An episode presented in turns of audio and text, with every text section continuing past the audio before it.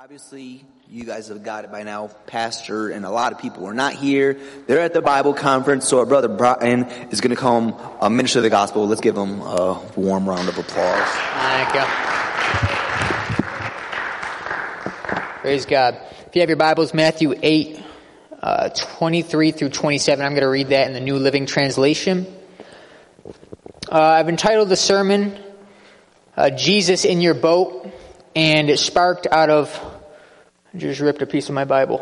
Oh boy. Anyways, okay. Not good. Not a good start here. Alright, anyways, um, this actually sparked out of a prophecy that Alicia gave after um, a service during, I, I think, the last revival we had about Jesus being in our boat. And so, as a way of illustration, there was a man who had just gotten married and he was actually returning home with his wife. Him and his wife were crossing a lake in a boat. And as they're crossing the lake in the boat, a storm, a great, a great storm arises. And this man was actually a warrior. The woman was not, but the woman became very much afraid because it seemed almost hopeless. The boat was small, the storm was very big. And at any moment they were going to be drowned by the storm, the waves were going to overtake them. But the man, this warrior, he sat quietly, he sat calmly as he was in the boat with his wife. The woman was trembling and she said, Are you not afraid?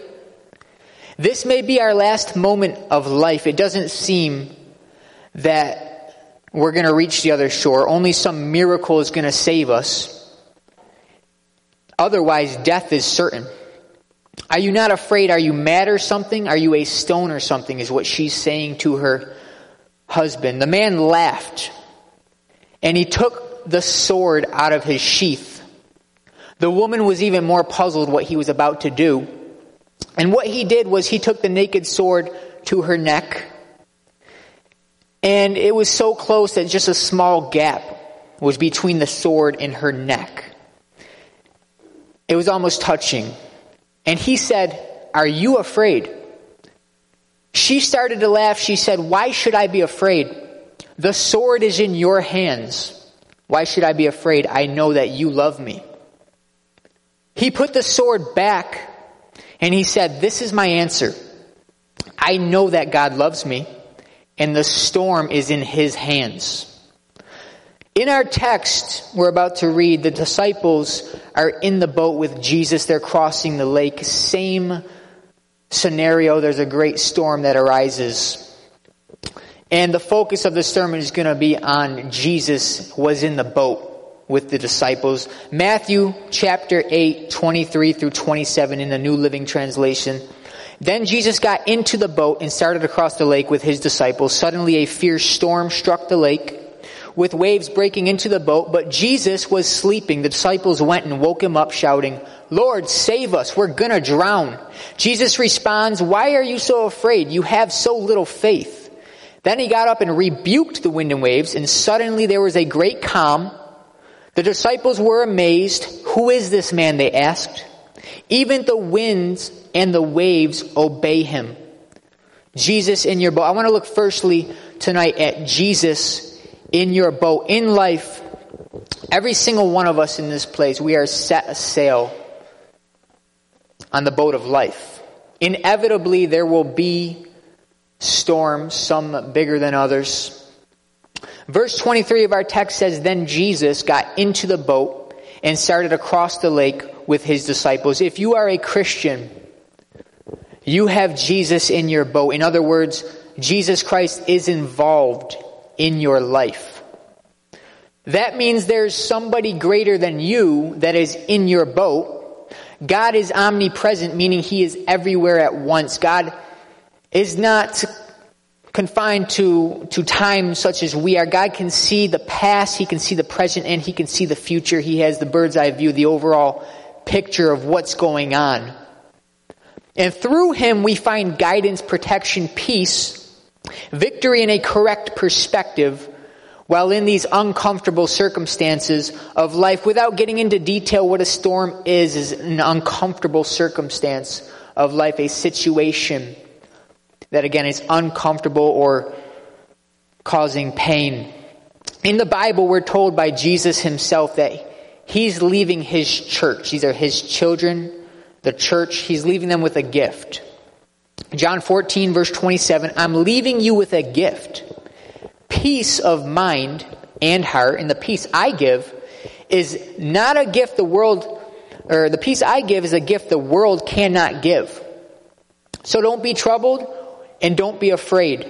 Jesus knew there would be troubles. He knew that there would be things that would cause us or tempt us to be afraid, tempt us to fear in our lives. But when we trust in Him for who He is, we receive this gift of internal peace, a peace that guards, surrounds our hearts and our minds, what He promised. And that peace gets us through those times.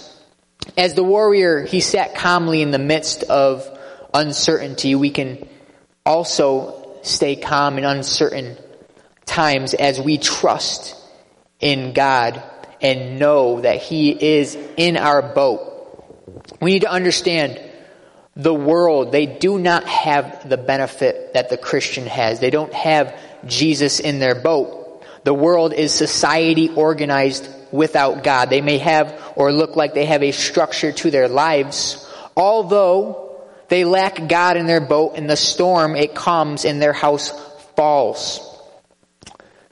So who does the storm run to in those times? Who does it, or who does the the the person of the world run to in those times?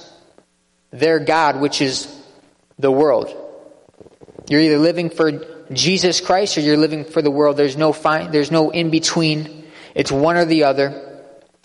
The world, one going through a storm, they run to things of the world. What that looks like drugs, alcohol, material possessions, medications, uh, false religions, psychologists, therapists, get help books, self help books. That's what the world runs to. That's the pathetic hope that our world has to run to. The Christian, rather, can place their trust in God that no matter what the circumstances, there's absolutely nothing that is outside of his sovereign control. Jeremiah 32 and verse 17 says, O sovereign Lord, you made the heavens and the earth by your strong hand and powerful arm. Nothing is too hard for you.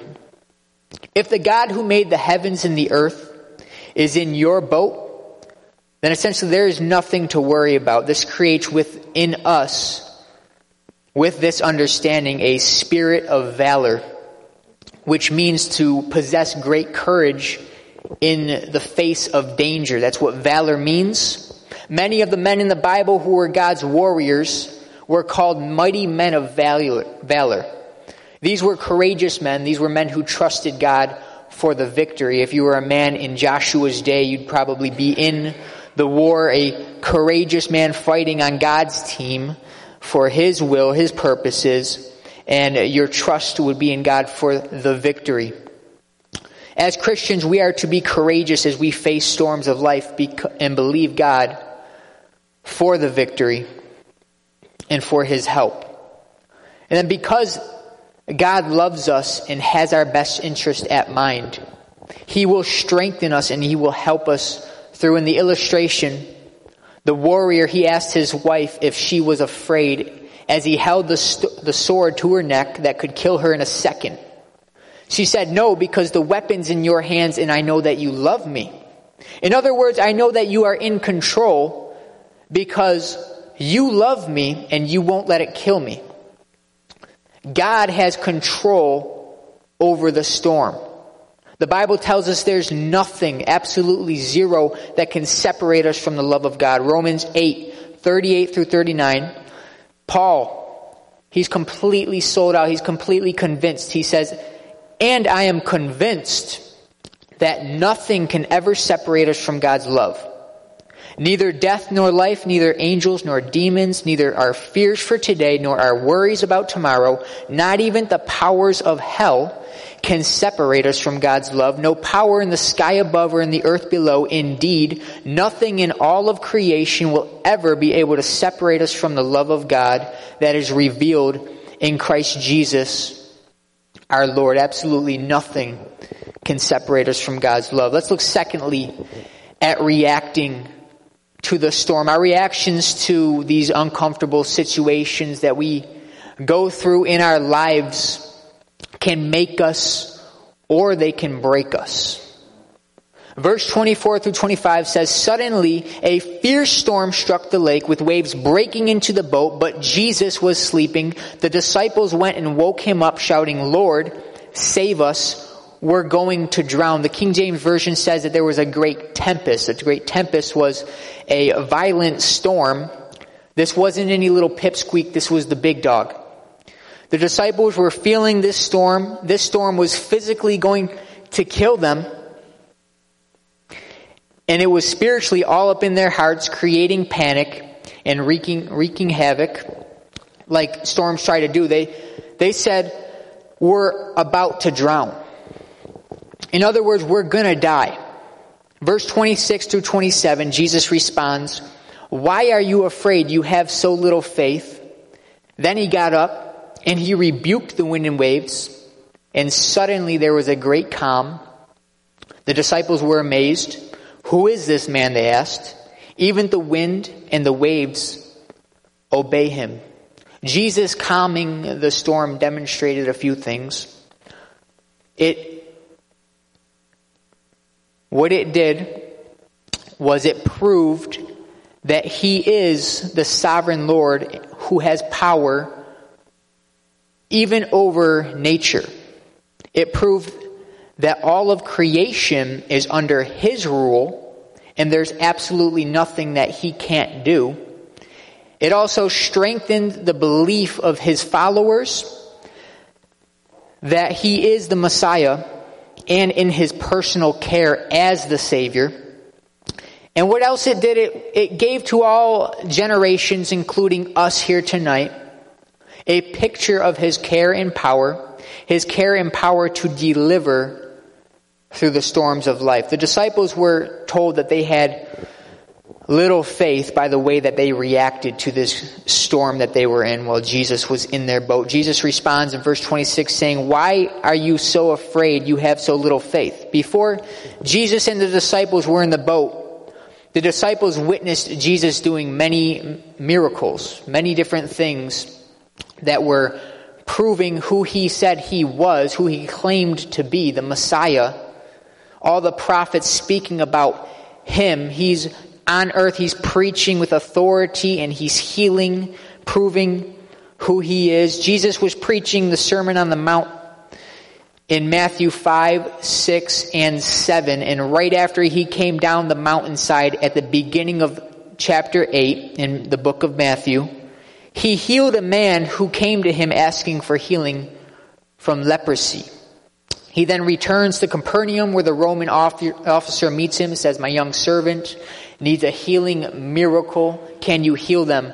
And we know that Jesus heals that servant. Then Jesus arrives at Peter's house. He sees Peter's mother in law needs a miracle of healing. He heals her. The same evening, many brought to Jesus people possessed by demons and people that were sick, and Jesus cast out the spirits and he heals the sick. Jesus showed time and time again that he had dominion over any circumstance. But as we see in the text, the disciples were afraid they went into a panic. Maybe they'd forgotten in the moment the significance who was in their boat with them, or maybe they, you know, thought that, okay, maybe Jesus can do all that he did back there, but certainly he can't have control over this storm that we are, are in. The truth is, there is not a storm too big that God cannot handle. We see all throughout the Bible God calming storms and doing miraculous things, things that undoubtedly reveal that He is sovereign, the King of all with power over each and every single storm. Jesus' response, his response of, You have so little faith, tells us that faith is the cure to many things that wreak havoc in our hearts. Faith would be the right reaction to have. The disciples, they had a little bit of faith, although Jesus went, or Jesus wanted to show them that they can trust Him, even in the worst of circumstances, because He still had control over even those. When going through a rough season, it's good to recognize And it's good to realize, it's good to recognize that the God you serve sits on the highest throne in heaven. He oversees all things, possessing all power. And it's good to realize that that same God is in your boat, helping you and making sure that you are not going through it alone. I think a good thing to contend for is an even though I will type of faith. Even though this is an oppressive season that I find myself in, I will still believe God to calm the storm and get me through. I don't have to have all the dots connected or know every single thing because I can't. And that's uh, God's, that's God's um, dealing.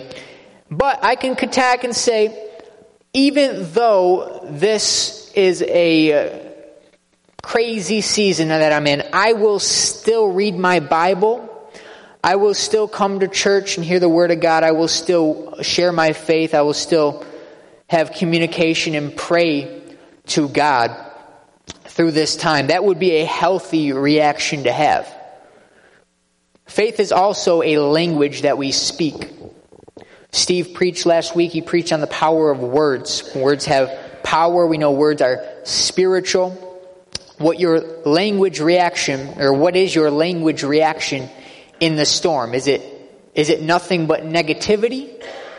Is it anything that does not edify one going through the storm?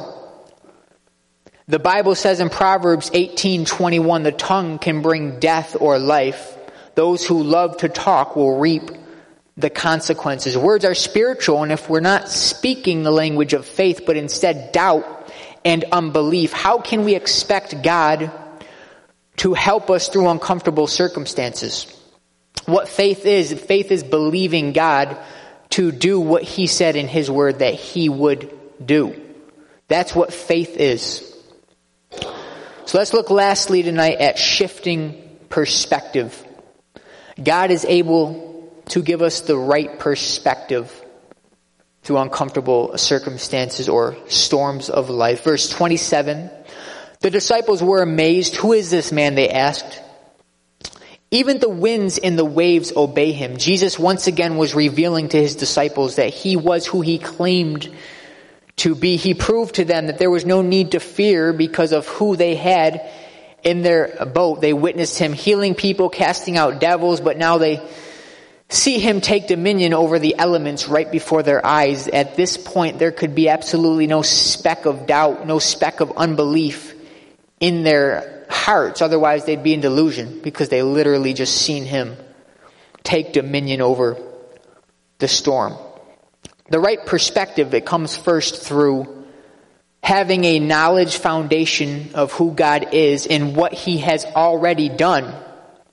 All throughout the Bible, He's done many things to deliver his people out of the storm and give them the victory. It's very good to know the Bible because you know the history. You can hear testimonies. David said, I've never seen a man's children begging bread because God is a provider. His promises. This is who he is. He's a miraculous, miraculous God a wonderful God and He can do mighty things and He's done it time and time again, over and over and over again, all throughout the generations of people, all up until this point, our generation that we live in here. He is still doing miracles on earth today. And what the storm can do sometimes is block us from seeing the miracles. We live in Rochester, New York. It's chaos everywhere. I work in the city. I see it day by day. But if I'm fixed on what's the, all the negatives of our city, instead of, um, I like how Heimberg put it, falling in love with the insanity of your city, having that perspective, having the perspective to, to be able to still see God move and be able to do something, or just seeing in the future that God is, or having trust and faith that God can absolutely change things in a different opposite direction than they're going. So, in the Bible, we've seen, if you read the history, God sent ten plagues to Pharaoh and part of the Red Sea to free his children. He caused, he caused enemy armies to be confused and start to war against each other. He caused the sun, the moon to stand still as a result of Joshua's prayer while Israel defeated the Amorites. God was and he is still committed to his people. Hebrews 13 and verse 8 Jesus Christ is the same yesterday, today, and forever. What he did then for his people is what he will do now for his people. To give us the correct perspective, God uses a process called sanctification. What that means is to be set apart. Set apart from the world's faithless and godless perspective. He gives us a new perspective, a new pair of glasses, a new lens to see the world through. This process of being set apart to be more Christ like, it can be uncomfortable and it can be faith testing. Many, God, many times God will, He'll allow us to go through the storm, to mold us, to shape us, and create us into the right, uh, to have the right perspective. Tonight we are at the potter's house. What goes down in the potter's house as you come in, you get molded into a beautiful clay jar and you leave this place. That's the intention.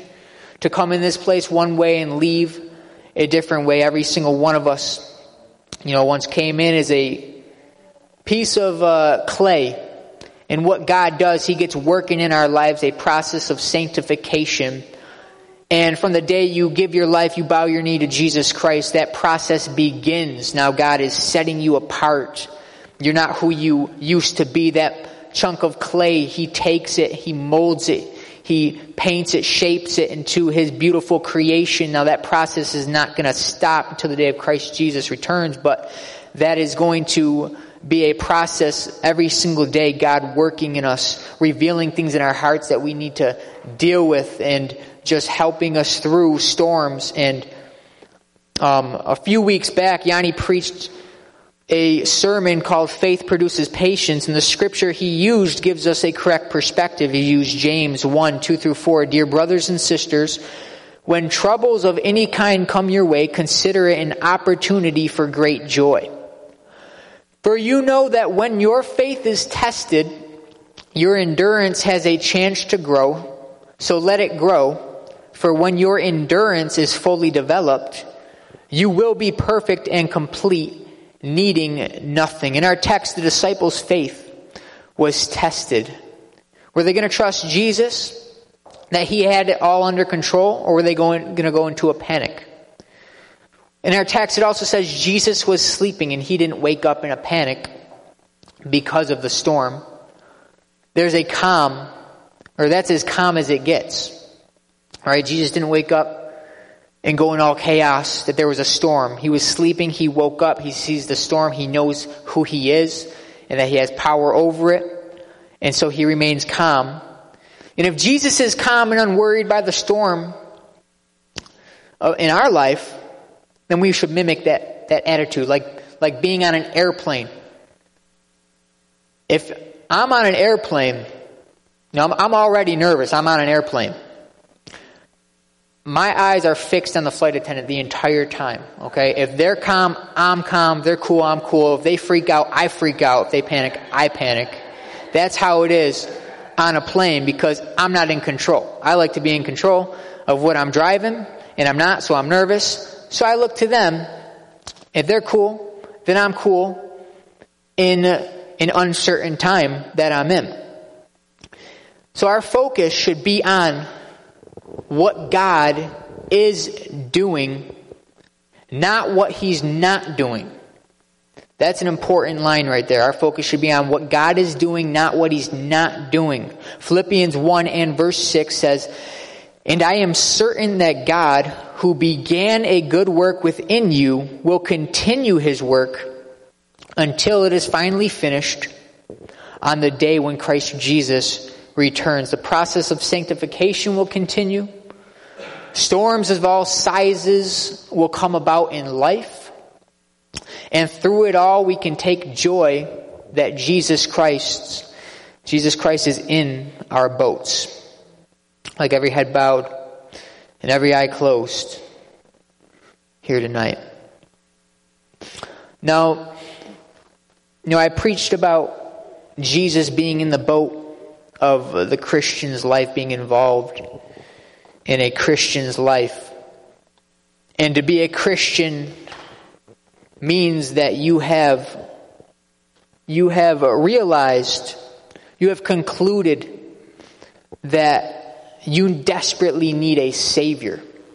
Okay, you need somebody greater than yourself to enter into your boat, to enter into your life. And like I said before, you are either living for Jesus Christ or you are either living for the world. There's no in between. I want, I want to tell you that you can have a brand new start. The Bible says that all those in Christ are a brand new creation. The old has passed away. Behold, all things have been made new. That is a new start. And what that is called, it's called being born again. Not physically, because that's impossible, but spiritually. Born again, starting a brand new start with a Savior whom every single one of us desperately needs. The Bible says the blood of Jesus Christ has power to cleanse our conscience from dead works. The blood of Jesus was shed for us so that we can be completely cleansed. And it all boils down to a decision. A decision to say, Jesus, I have taken control of my own life. And I confess that I have gone against your word. And I need you. I need your forgiveness. I accept the sacrifice on the cross for my sin. You paid the penalty for my sin. And I'm asking you to change me. It all boils down to that decision. Like we said before, our words have power that is a spiritual transaction happens when you speak that. God enters your heart and begins a process called sanctification. You will not be the person that you once were. Today's the day of salvation. There's no greater time to give your life to Jesus Christ than the first time that your mind lays on that idea. So if you're here tonight, every head is bowed, every eye is closed in this place. You're not saved, but you want to you want to accept Jesus into your life. You want to receive that forgiveness. I'm going to ask you if you would signify that with an uplifted hand right now, all across this place. Signify that to God that you want to dedicate your life to Him and live for Him. I just want to pray with you at the altar really quickly now. Maybe you're backslidden. Maybe you once walked with God, but you strayed away. And you want to rededicate your life to God. How many would there be in this place? You want to make a decision. Praise God. Speaking to Christians then, we desperately need Jesus Christ in our boat and, and that, that's a process, okay? It's a process of continually dedicating our lives to God, bowing our knee to Him. And, and the only way we draw closer to God is through practical things, very practical principles of the Bible, which is praying to God, communication, obviously coming to church to hear the Word of God, and uh, reading your Bible. Practical things that draw us closer, that strengthen our faith, and sh- uh, shift and change our perspective to be fixed on Him. I'm going to open the altars. Let's stand. We're going to sing a song. I'm going to open, open these altars. Come and pray. Lay hold of God.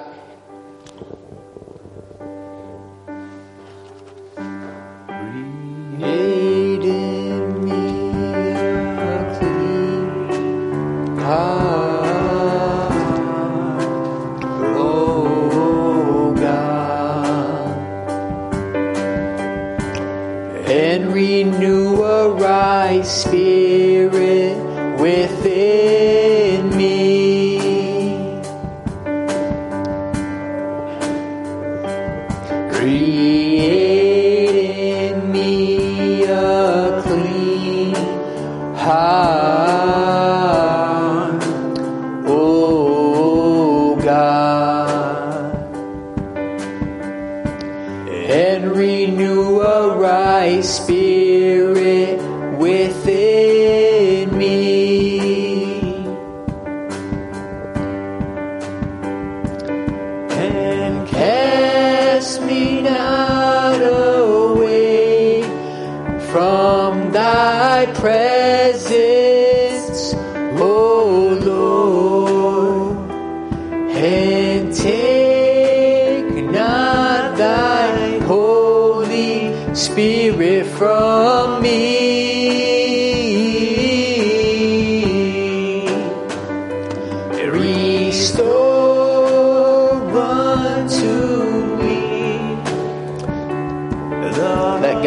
God know what is on your heart. You can be real with God.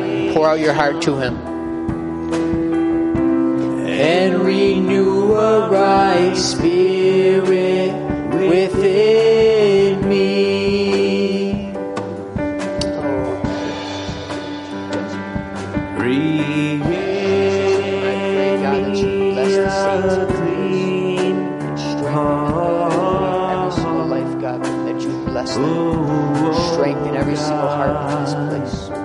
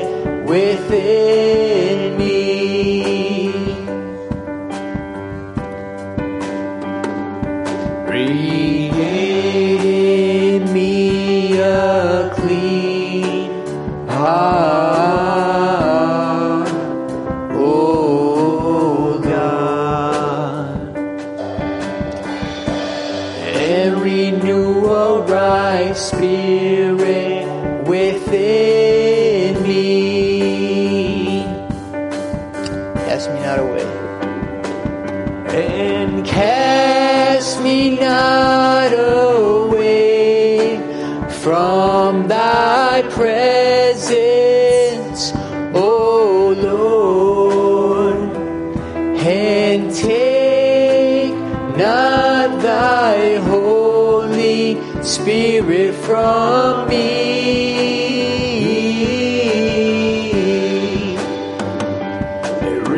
Restore unto me the joy of thy salvation